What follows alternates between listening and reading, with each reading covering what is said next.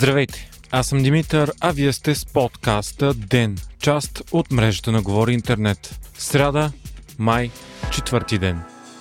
Европейската комисия официално предложи на Европейския парламент да гласува налагане на пълно ембарго на руския петрол до края на тази година. По-късно днес финансовият министр Асен Василев заяви, че ако е възможно, България ще поиска да е изключение от това ембарго. Същото поискаха и Словакия и Унгария с аргумент, че са твърде зависими от руския петрол. В интервю пред Капитал Асен Василев заяви, че подобно ембарго би оскъпило значително горивата у нас. За да влезе в сила предложението, той изисква одобрение на всички 27 страни членки на Европейския съюз.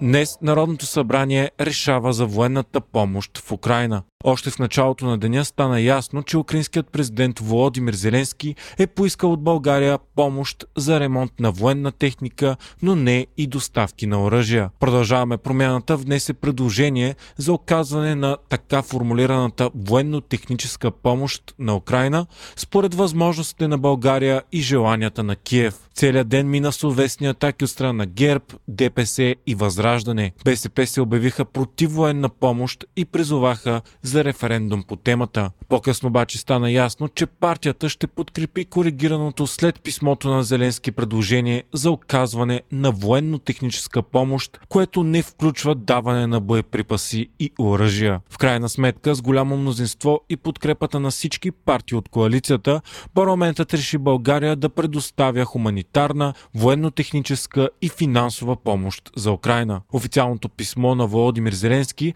поиска от нас подкрепа за членство членството на Украина в Европейския съюз, помощ за украинските бежанци, осигуряване на възможност за износ на украинско зърно от пристанището във Варна, засилване на енергийното сътрудничество и хуманитарна помощ. Под военно-техническа помощ се разбира ремонт на украинска военна техника в заводите в България. Решението на парламента не предвижда износ на оръжия и боеприпаси. Така се постига компромис в коалицията, след като БСП категорично заяви, че ще напусне, ако бъде бъде взето решение за директна военна помощ. На 18 май Висшият съдебен съвет ще реши дали да отстрани предсрочно главния прокурор Иван Гешев по искане на министра на правосъдието. Почти сигурно обаче мнозинството във Висшия съдебен съвет ще отхвърли тези искания. Мнозинството в този си състав твърдо подкрепя и защитава Гешев.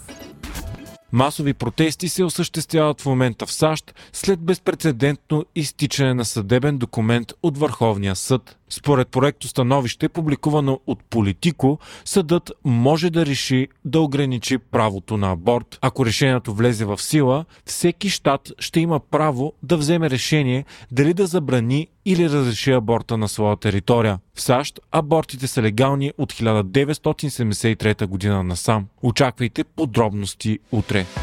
Вие слушахте подкаста Ден, част от мрежата на Говори Интернет. Епизода готвих аз, Димитър Панелтов, а аудиомонтажът направи Антон Велев.